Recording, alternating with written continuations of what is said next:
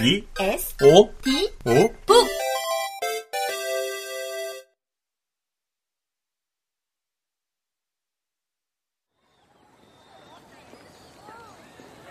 학교 앞 정류장에서 내려 경사진 언덕길을 올라야 교문이다. 우리 학교가 동네에 있는 여고 중에 가장 인기가 없는 이유에는 이 언덕길이 큰 비중을 차지한다. 속으로 구령을 붙여서 걸으니 발걸음이 씩씩해졌다. 저만치 앞에 가던 아이보리색 가방이 점점 가까워졌다. 아까부터 가방에 매달려 정신없이 달랑거리며 내 시선을 사로잡던 동그라미의 형체가 점차 뚜렷해졌다. 그건 Y의 캐릭터였다. 어? 재빨리 입을 틀어막았다. 대박. 작년에 공식 굿즈로 나온 캐릭터 키링이잖아. 쌍꺼풀이 없는 Y의 눈을 콩알처럼 작게 그려놓은 캐릭터가 나를 약올리기라도 하듯 짓궂게 미소 짓고 있었다. 샤락샤락 동그란 Y의 머리통이 리듬감 있게 대롱거렸다. 우리 학년일까? 그랬으면 좋겠다. 앞모습을 보고 싶은데 키링의 주인도 나만큼이나 빨리 씩씩하게 걷고 있어서 앞지르기가 쉽지 않았다. 저렇게 키링을 달고 다닌다는 건 A7 팬은 누구든지 와서 아는 척 해달라는 뜻 아니야? 근데 선배면 어떡하지?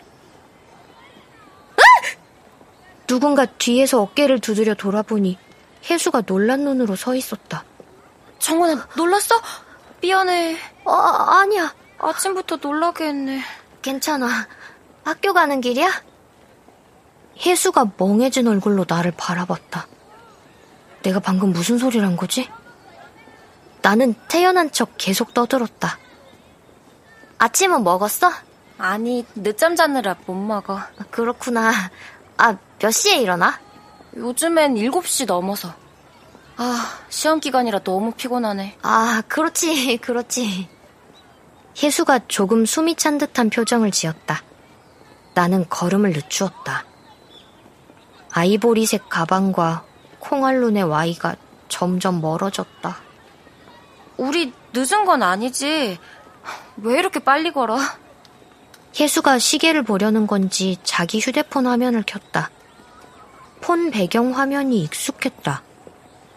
A7과 같은 소속사인 후배 걸그룹이었다. 그 중에서도 옷을 잘 입기로 유명해서 사복 사진이 인터넷 커뮤니티에 자주 올라오는 멤버다. 혜수 폰에도 아이돌 사진이 있다니. 등굣길에 Y의 키링을 보게 된 것만큼이나 예상하지 못한 일이었다. 신기함과 반가움이 뒤섞여 심장이 마구 두근거렸다. 걔 좋아해? 응? 누구? 폰 배경 말이야. 나도 사진 속 인물에게 호의적이라는 걸 티내고 싶어 일부러 더 친근하게 물었다. 혜수는 자기 휴대폰 화면을 보더니 아 하고 멈칫했다. 아 잘은 몰라 그냥 인터넷에서 주운 사진이야 그 사람 옷 되게 잘 입지. 유명한 사진 많더라. 혜수는 나를 흘끗 보더니 다시 앞만 바라보았다. 너무 아는 체를 했나? 너도 사진 갖고 있어? 나? 아니, 폰에 저장돼 있는 건 없어. 혜수가 뭔가 아쉽다는 표정을 지었다. 음, 저 정도면 사실은 팬 아니야? 덕질의 기본이 짤 저장인데 아이돌 사진 찾는 거야 나에겐 일도 아니었다. 너무 들뜬 티는 내지 말아야지. 나는 차분히 말했다. 다음에 잘 나온 사진 찾으면 공유해줄게. 고마워 혜수가 조금 멋쩍은 듯 웃었다. 처음 보는 표정이었다. 그 순간 혜수가 그 어느 때보다 가깝게 느껴졌다. 진심으로 좋아하는 것 앞에서는 이유도 없이 쑥스러워질 때가 있는지도 모른다. 나는 그렇게 쑥스러워하고 수줍어하는 마음이 반가웠다. 그런 마음이라면 비웃지도 않고 무시하지도 않으면서 얼마든지 들어주고 싶었다. 아침 안 먹었으면 1교시 전에 매점 갈래? 내가 살게. 웃으며 덧붙였다. 혜수가 멍한 눈으로 나를 보더니 고개를 끄덕였다.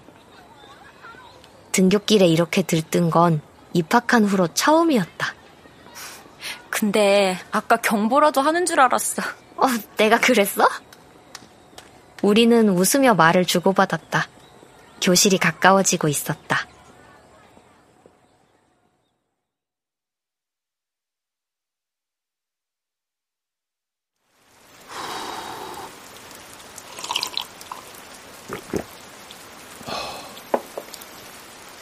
KBS 오디오북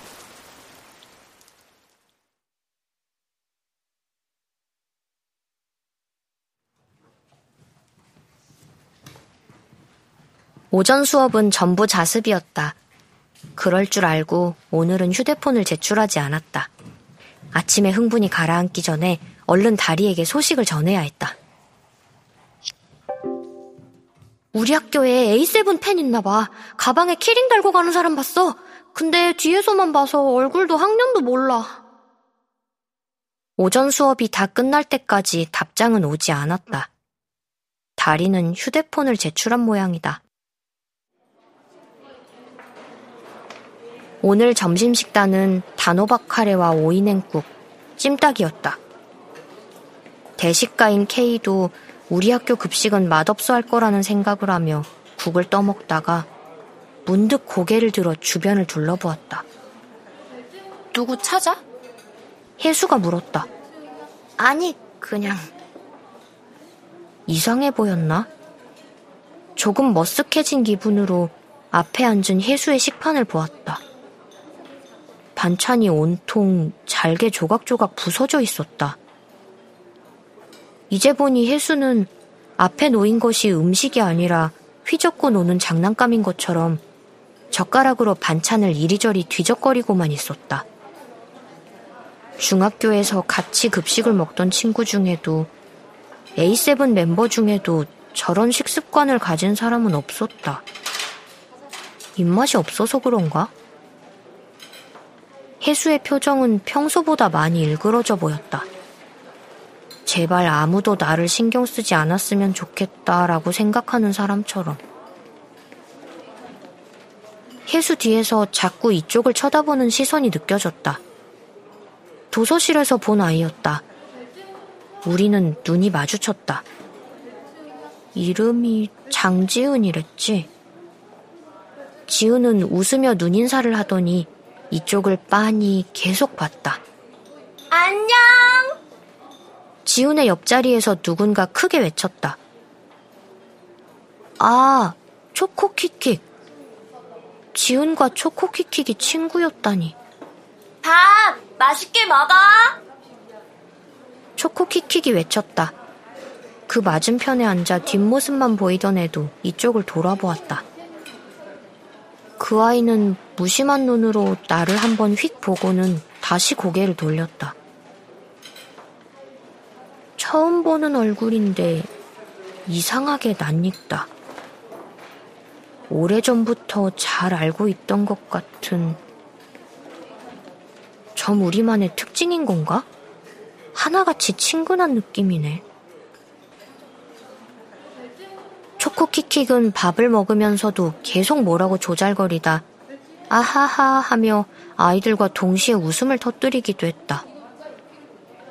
친한 사람들만이 내뿜는 기운이 느껴졌다. 학년과 반이 바뀌어도 계속 유지되는 무리에 속해 본 적 없이 그때그때 함께 다니는 친구가 달랐던 나는 각자의 무리에서 풍겨나오는 공기가 다르다는 걸 알고 있다. 그건 무리 밖에서 지켜봐야만 느낄 수 있다. 무엇을 해도 편안하고 자연스러워 보이는 자기들만의 역사와 비밀을 공유하는 사람들끼리의 어떤 견고함 같은 것. 나와 혜수도 남들 눈엔 그렇게 보일까? 그럴 리는 없겠지. 혜수는 식사를 끝냈는지 잔반을 모두 국그릇에 부어놓았다. 카레와 반찬이 뒤섞여서는 국그릇이 흘러넘칠 것처럼 가득했다.